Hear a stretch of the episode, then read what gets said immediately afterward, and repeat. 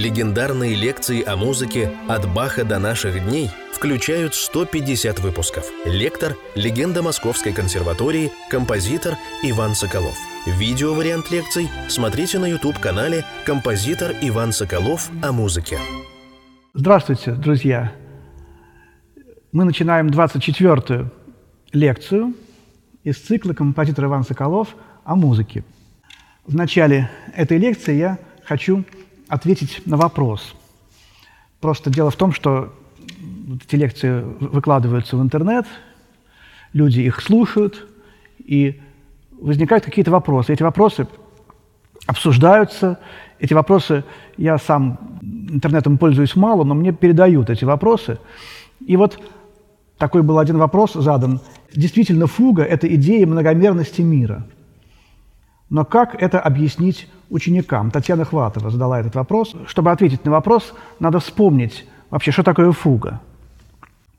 Вопрос такой, достаточно серьезный, длинный. Нужно ли объяснять ученикам ответ на этот вопрос? Действительно, фуга – это идея многомерности мира, но как это объяснить ученикам?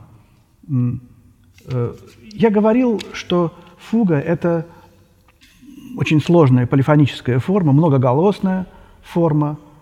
И вот давайте просто вспомним, откуда в музыке, когда в музыке возникло многоголосие, для того, чтобы понять на этот вопрос. И почему, самое главное, почему это многоголосие возникло? Вот было григорианское песнопение. Это еще была не музыка, это было богослужебное пение, которое гораздо выше музыки. И потом это григорианское песнопение начало усложняться. Сначала оно просто удваивалось, утраивалось, но все голоса пели одну и ту же мелодию. Это была еще не полифония. Это был один аккорд сначала, вот так, потом и так далее. Это был органум. И потом только очень медленно, постепенно голоса начали расслаиваться. И вот этот момент – начало полифонии, когда каждый голос начал жить потихонечку, начинал жить в течение столетий своей собственной жизнью, отличной от другого. И сама эта идея жизни, отличной от другого голоса, она была, в общем-то, не прогрессивна, она противоречила Богу. Вот что интересно, потому что Бог один. И голос должен быть один. Ну хорошо, мы знаем, что вся история музыки – это борьба божественного и человеческого, это постепенное вытеснение божественного человеческим. И смиряется, божественное смиряется. Хорошо, появилось несколько голосов, но пока они все поют одну и ту же мелодию. Это все-таки, так сказать, уступка, но небольшая пока еще. А потом мелодии начинают расслаиваться. Но божественное как бы смиряется. Хорошо, мелодии расслоились. Но они пока еще все равноправны. Они имеют одинаковое значение. Они все, так сказать, имеют равное значение. И вот тут, когда эти мелодии постепенно, их 2, может быть, 3, 4, 5, как фуги, и вот они, в общем, живут каждой своей жизнью наподобие того, как в нашем мире есть несколько измерений. Почему в нашем мире 3 пространственных измерения и одно временное? Это совершенно грандиозный, вообще непостижимый вопрос. Выражает ли музыка, в данном случае фуга, трехмерность пространственного мира и одномерность временного мира? Может быть, да, может быть и нет. Бывают же 2-, 3-, голосные, 5-голосные, 48-голосные фуги, понимаете? Все что угодно бывает. И в нашем мире, здесь, вот в том, так сказать, пространстве, в котором мы живем, 3 измерения пространства, мы можем посмотреть направо, налево, можем посмотреть наверх. О, смотрите, я посмотрел наверх, какое небо! Стеклянный потолок, и синее небо, и белые облака. Слушайте, фантастика. Я этого никогда не видел. Вот ради чего мы читаем эти лекции. Вот ради вот этих квадратиков, кусочков этого неба. Как хорошо, что камера пошла наверх. Мы можем посмотреть наверх, мы можем посмотреть вниз, мы можем посмотреть назад и увидеть картины Николая Никогдасяна. Можно посмотреть вперед, увидеть замечательных людей, которые тоже присутствуют здесь. Несколько человек слушают наши лекции живьем. Вот. И это три измерения. А во времени мы лишены этого. Во времени мы привыкли уже к тому, что мы живем в одномерном пространстве. И мы как бы двигаемся все время вперед, и только вперед. Мы не можем оказаться на минуту сзади того, что мы уже прожили. Мы не можем заскочить на минутку вперед того. Мы не знаем, что будет через минуту. Вот. И мы как бы представим себе, что мы живем во времени одномерном. Представим себе, что мы живем в одномерном пространстве. Мы как будто бы залезли в какой-то чулок воображаемый. И мы в этом чулке движемся вперед, протискиваемся сквозь этот чулок, видим то, что только то, что впереди, то, что сзади, мы не видим, повернуться мы не можем. Направо-налево не можем. Понимаете, ужас какой-то.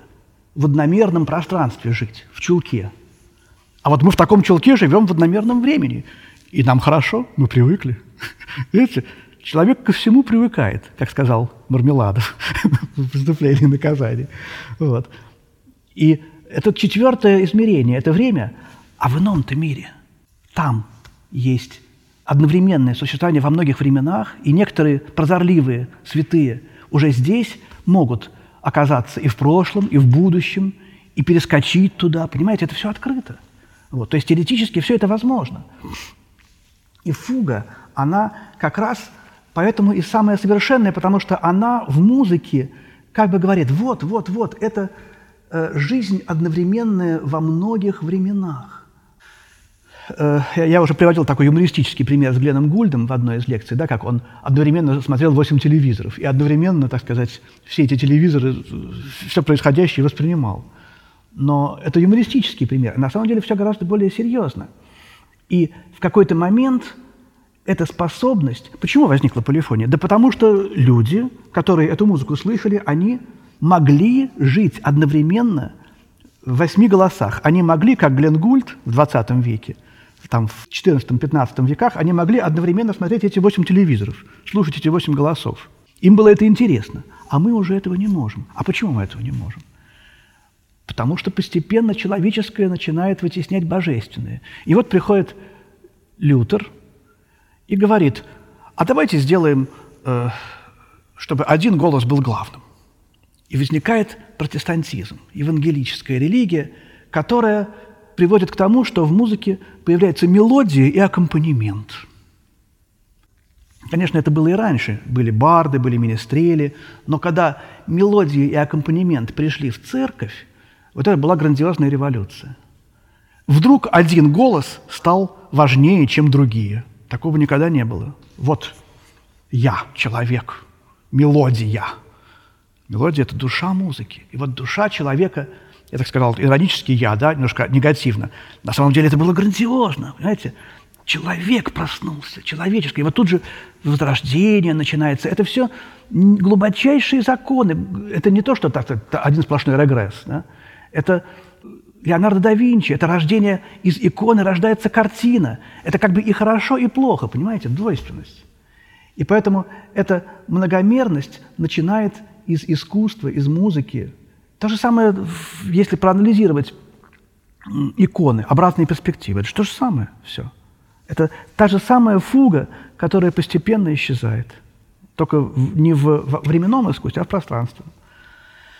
Вот, и поэтому вопрос сложный, как это объяснять ученикам идею многомерности мира. Вот я попытался сейчас просто объяснить не ученикам, а мы все ученики, да? Каким ученикам, дорогая Татьяна? Ученикам музыкальной школы, ученикам музыкального училища или ученикам православной гимназии, тут, или, может быть, просто студентам, я не знаю. В общем, давайте просто оставим этот вопрос сейчас на будущее. Вопрос интересный, вечный, можно о нем еще долго рассуждать. Я вас благодарю за этот вопрос и призываю к тому, чтобы вы спрашивали, меня будут передавать интересные вопросы, мы будем на них отвечать, пытаться ответить, такой будет попытка такого диалога. Вот. А сейчас мы дальше продолжим рассказ о фугах из второго тома «Хорошо темперированного клавира». Прелюдия и фуга номер 5. ре-мажор, божественная тональность. Мы помним из первого тома такую замечательную фугу, которая начиналась с вот этих вот трех нот. Да. И прелюдия тоже начиналась с этих трех нот. Видите? Ре, ми, фа. Мажорная терция. Здесь тоже Бах начинает прелюдию с этого же.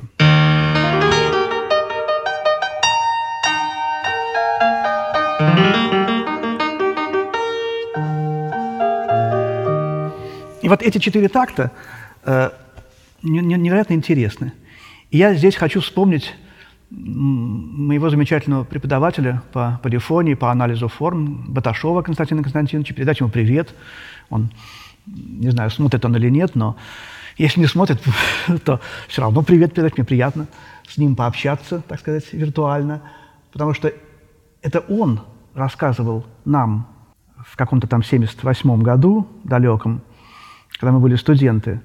Я, кстати, сейчас много очень выражаю мыслей не своих. И заранее прошу прощения, если я там не всегда вспоминаю, что вот эту мысль я прочел в книжке Владимира Мартынова, а эту мысль я почерпнул от моего преподавателя Льва Николаевича Наумова. Очень много таких мыслей, ссылок приклеиваются к этому и мои собственные мысли. Прошу прощения, это естественный, так сказать, разговорный вопрос, это лекции тут без ссылок, так сказать. В ответе на вопрос было много идей Володи Мартынова. А здесь... потрясающая идея Константина Константиновича. Как из барокко, из стиля барокко, последним представителем которого является Бах, хотя он гораздо выше, чем любой стиль, он над стилями, но все равно это вот закат, конец эпохи барокко, 1730-40-е годы, когда создавался второй том. Уже ростки классицизма бурно возникают. И классицизм – это четырехтакт – это период, это четкость, это ясность, это простота. Классицизм – это здание Московского университета, а барокко нарышкинское – это храм Державной иконы Божией Матери, который там рядом. Вот эти два здания, которые рядом находятся. Или возьмем Дворцовую площадь Петербурга, Зимний дворец – барокко, а здание арка Генштаба – это классицизм. Такие самые известные примеры. И вот тут видно, как композитор гениальный, Иоганн Себастьян Бах, как он не думает. Ну все, хватит, давайте уже, надоело это барокко, давай классицизм, займемся классицизмом. Это, конечно, смешно, да? И Бах, как естественно, возникает вот этот четырехтакт, этот период, и мы слышим эту музыку. Она очень баховская поначалу. Тирата, риторическая фигура. Может быть, здесь уже так называемая мангеймская ракета, когда мелодия стремительно возносится вверх по звукам трезвучия. У Моцарта потом будет такая соната в ре-мажоре. Вот, и много других таких моментов. А это тирата. И потом, оказавшись наверху, Бах добавляет терцию. Это солнце, это радость, это счастье, это трубы звенят. А потом он эту мангеймскую ракету переносит на октаву ниже. Вот. А терция, нижняя, которая там была, остается на том же месте. И получается секста. Была терция, стала секста. И, в общем, это в полифонии называется... вертикально-подвижной контрапункт октавы, когда две мелодии вертикально, так сказать, поменяли свои места, не горизонтально, одна съехала там на четверть или две четверти, на правые, позже или раньше, а вертикально. Вот. И Бах такие вещи делал всегда и гораздо более сложные, это простейший пример. А получилось? А получился период, как говорил Константин Константинович, и... период, первое предложение закончилось на несовершенной каденции с терцовым тоном во главе, вверху.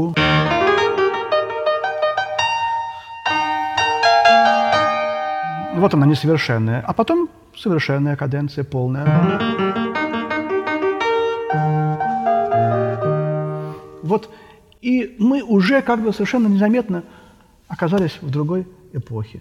А потом идет барочное развитие этой темы, тут и фигура экскламация возникает.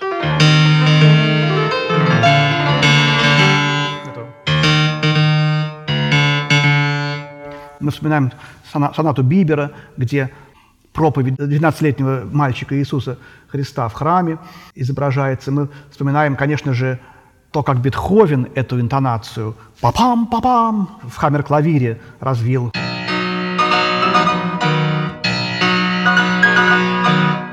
Вот 29-я соната. Поздний Бетховен вспоминает барокко, вспоминает риторические фигуры, как бы прощается с ними. Потом они как бы исчезнут, станут иметь совершенно другое значение. Здесь радость, здесь восторг души, которая славит Бога в этой прелюдии. А фуги – вообще апофеоз божественного. Смотрите, четырехголосная фуга с очень короткой темой.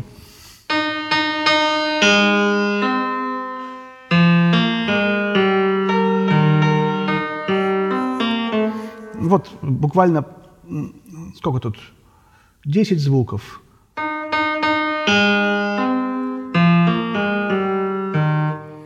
Сначала 3 раза повторяется нота ре, де, деус, бог. Мы уже знаем, что и первая восьмушка пауза, и затем 3 раза ре, вот. Затем трезвучие. Это как раз тоже символ божества. А после того, как прозвучал вот этот первый мотив темы, второй мотив – это вариант того самого мотива «Soli Deo Gloria», рокоход обращения. И на этом построена вся фуга. Когда учат писать фуги, говорят, что желательно, чтобы, так сказать, во всех голосах не было ничего, кроме вариантов темы. Но, конечно, не всегда получается такая цельность. Иногда она приводит к однообразию, к скуке, поэтому дают вторые темы, дают новые какие-то мотивы и в интермедиях, и в сложениях. Но здесь вот эта вот цельность какая-то невероятная. Цельность композиции. Ничего действительно, кроме этих двух идей, в музыке этой фуги нет. И это вот... Более 100 раз они обе проходят. Опять же, торжество какой-то вот божественной идеи. Не буду всю играть.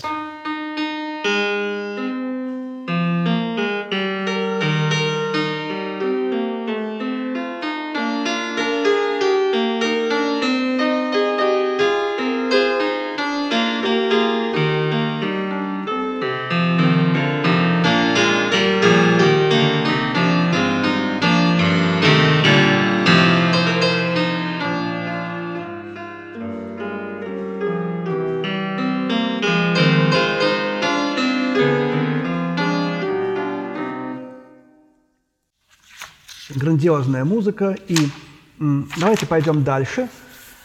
6-я прелюдия и фуга ре минор. Вот тут тоже очень важная проблема. Как Бах впитывал в себя музыку не тех, кто был до него, а тех, кто творил одновременно с ним. И во 2-м томе вот таких примеров несколько. Потому что одновременно с ним творили... Конечно, много гениальных композиторов, но кого мы назовем в первую очередь? Вивальди, который был на 8 лет старше Баха, и его буквально одногодки. Это Гендель и Скарлатти, которые родились в 1685 году оба. Мне нравится называть ре-минорную прелюдию и фугу, эту фугу, посвященную Вивальди, в то время как соль-мажорная из 2-го тома, я считаю, что она как бы посвящена Скарлатти. Там стиль Скарлатти. А соль минорная из 2-го тома посвящена Генделю. Вот как бы он передает приветы своим великим современникам здесь, во 2-м томе. И какая-то очень вивальдиевская прелюдия.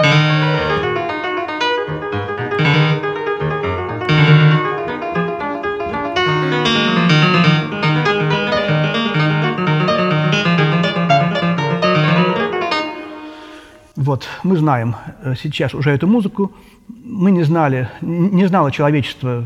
Вивальди был неизвестен в XIX веке, открыли его только в XX. А Бах знал и перекладывал его музыку. И здесь мы чувствуем, как он впитал в себя эту токатность, эту легкость, эту безостановочную, такую уже свойственную XX веку, какую-то моторность, которая в музыке Вивальди есть. Ну, а Евангелие? Хорошая идея Еворского. Христос опрокидывает столы в храме. Христос гневается на то, что из дома его отца люди сделали дом торговли. Вот. И это то, что произошло перед страстями. Вот это праведный гнев, он здесь, конечно, слышен в музыке этой прелюдии. И фуга интересная. В ней 27 тактов, и она по своему строению 13 плюс 14, двухчастному. Ну, там трехчастность тоже есть. Но она повторяет первую, до-мажорную из первого тома. 27, трижды 3, и еще раз умноженное на 3, 3 в кубе. В теме фуги ре минорной ровно 24 звука. И тема возносится наверх.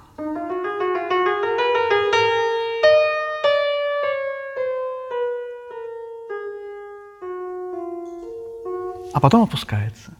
Вот это вознесение триольными шестнадцатыми.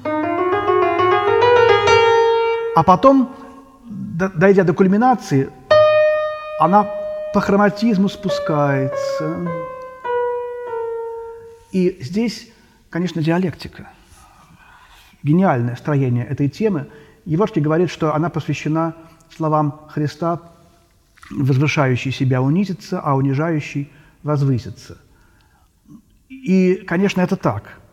Но тут невероятная какая-то диалектика заключена. Тут и невероятная слава Христа, и его страдания в этом хроматическом ходе. И в конце завершается эта тема вот нашим излюбленным мотивом «Soli Deo Gloria». У Рихтера есть такая идея, он вообще сравнивает весь второй том, все 24 прелюдии и фуги, с какими-то событиями из его жизни. И это тоже очень интересная книга Борисова по направлению к Рихтеру. Интересно посмотреть, как гениальный музыкант интерпретировал музыку Баха, делал ее как бы собственной биографией. Вот это уникально, и вряд ли кто-то из нас сможет это сделать, но это очень полезно для глубочайшего вживания в эту музыку. И еще у Еворского какая-то такая идея, может быть, ну, немножко вольная, на мой вкус. Это змей, который искушает Адама и Еву, и он извивается, а потом он поднимает голову, и немножко так голова наверху, немножко так находится портрет змея. Кто его знает? Вот, просто хочу напомнить об этом. Но сам характер немножко такой настороженный, немножко угрожающий этой фуге. У Рихтера образ, по-моему, какого-то из его знакомого дирижера, я сейчас не помню точно. Давайте пойдем дальше, а может быть, мы в следующей лекции пойдем дальше. Первую лекцию закончим, потому что, я говорю первую, потому что сегодня первую, на самом деле, это 24-я лекция заканчивается.